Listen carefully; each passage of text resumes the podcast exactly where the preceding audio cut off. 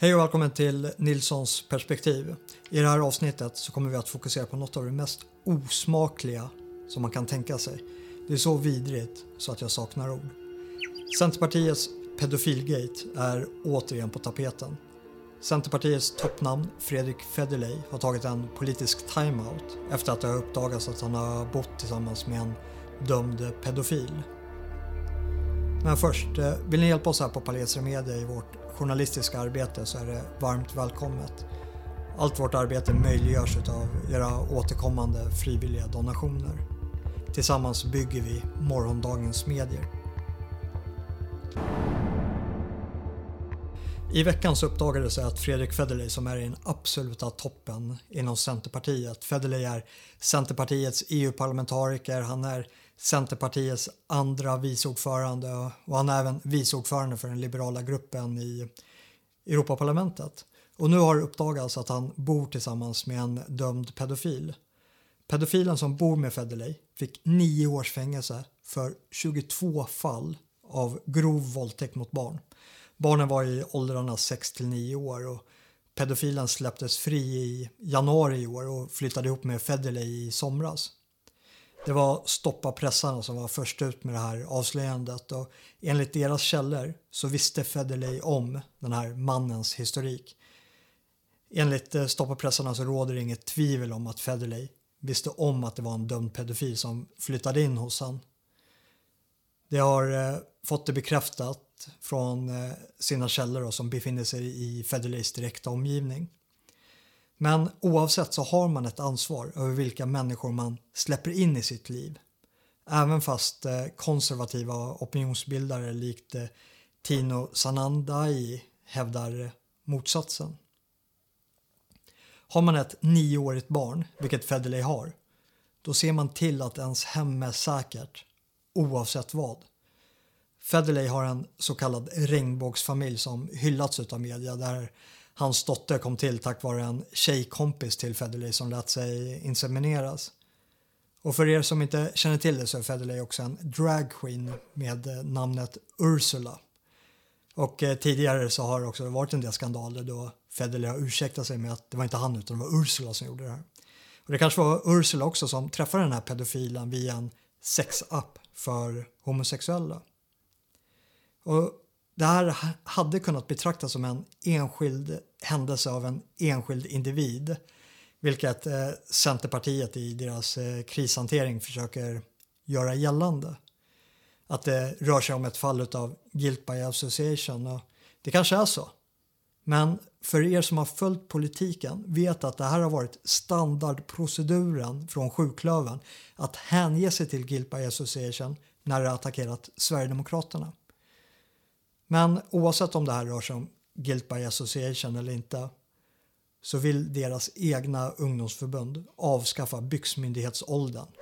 Den lag som säger att vuxna inte får ha sex med barn under 15. Och de vill avskaffa lagen med hänvisning till att staten inte ska utgöra en moralisk kompass över dess medborgare.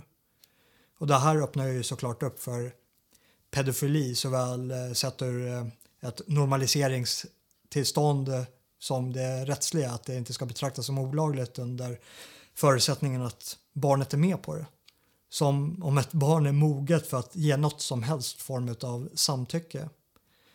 Ett sånt här förslag kan bara läggas fram om det också finns individer inom det egna partiet som anser att det inte bör vara brottsligt att ha sex med barn. Jag ringde Centerpartiets riksdagskansli och pratade med Gisela hon menar på att eh, det här som har hänt är en enskild isolerad händelse och att ungdomspartiet är fristående från Centerpartiet och det får stå för sina egna förslag. Men det fråntar inte att Centerpartiet fortfarande har med sitt ungdomsförbund att göra. Och det är för att det delar den gemensamma värdegrunden. Vilket Sverigedemokraterna inte gör. Vilket är anledningen varför de kan samarbeta med sitt ungdomsförbund men kan inte ens tänka sig att prata med SD om sakpolitik. Är det då värre att vara Sverigevän än pedofilien i Centerpartiet? Ja, hör för er själva. Centerpartiet. Ja, hej. Jag undrar hur ni ställer er till att ert ungdomsförbund vill avskaffa byxmyndighetsåldern? Eh, Okej, är det här någonting som de har gått ut med nu eller? vad? Nej, de gick ut på i fjolårets stämma, men det känns som att det aktualiseras nu när ni har politiska företrädare som är, har, är sambo med eh, dömda pedofiler. Nu tycker jag för det första att du, att du drar det hela lite långt eh, med tanke på att det är en enskild person. Eh, det är förfärligt tragiskt, eh, hela historien. Eh, men Centerpartiets ungdomsförbund, de tar ju sina egna beslut. De har ju sina egna stämmor. Det är flera olika ämnen som vi inte, eh, som vi inte tycker likadant i. Hur utbrett är det i Centerpartiet att man vill avskaffa byxmyndighetsåldern? Alltså Centerpartiet eh, har inte, eh, har inte något beslut på det. Men ser, ser ni allvarligt på om någon vill avskaffa byxmyndighetsåldern? Centerpartiets ungdomsförbund, de tar sina egna beslut. Okej, för, för det, det jag funderar som jag tycker är lite märkligt är att ni kan inte prata och prata och samarbeta eller föra en politisk dialog med Sverigedemokraterna. Men ni kan ha ett samarbete med ert ungdomsförbund som vill avskaffa byxmyndighetsåldern, alltså i praktiken legalisera pedofili. Är det värre att vara Sverigevän än att vara pedofil?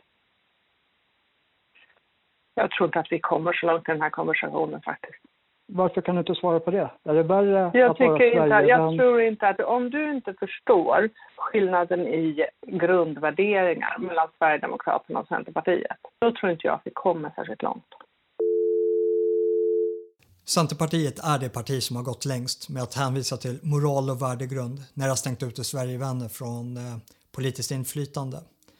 Det som är uppenbart med Centerpartiet är i alla fall att de anser att sitt egna ungdomsförbund är inom moralens och värdegrundens gränser men Sverigevänner är det inte. Och det här kanske kan verka långsökt att göra, att attackera Centerpartiet på de här eh, premisserna och på de här poängerna som lyfts fram. Men det är så här de har attackerat oss Sverigevänner med den här formen av guilt by association där man slår på stora trumman för att man har hittat någonting enskilt. Det här kanske är något enskilt eller så är det inte det. Det kanske är så att det finns flera medlemmar i Centerpartiet som stödjer deras ungdomsförbund när de lägger fram de här helt vansinniga förslagen. Det återstår att se. Och det som saknas är en riktig journalistkår som granskar partierna i riksdagen på samma sätt som de faktiskt granskar Sverigedemokraterna. Och det är då lämnat till oss inom alternativ media att göra det. Tack för att ni har lyssnat och eh, vi syns i etern till eh, nästa avsnitt.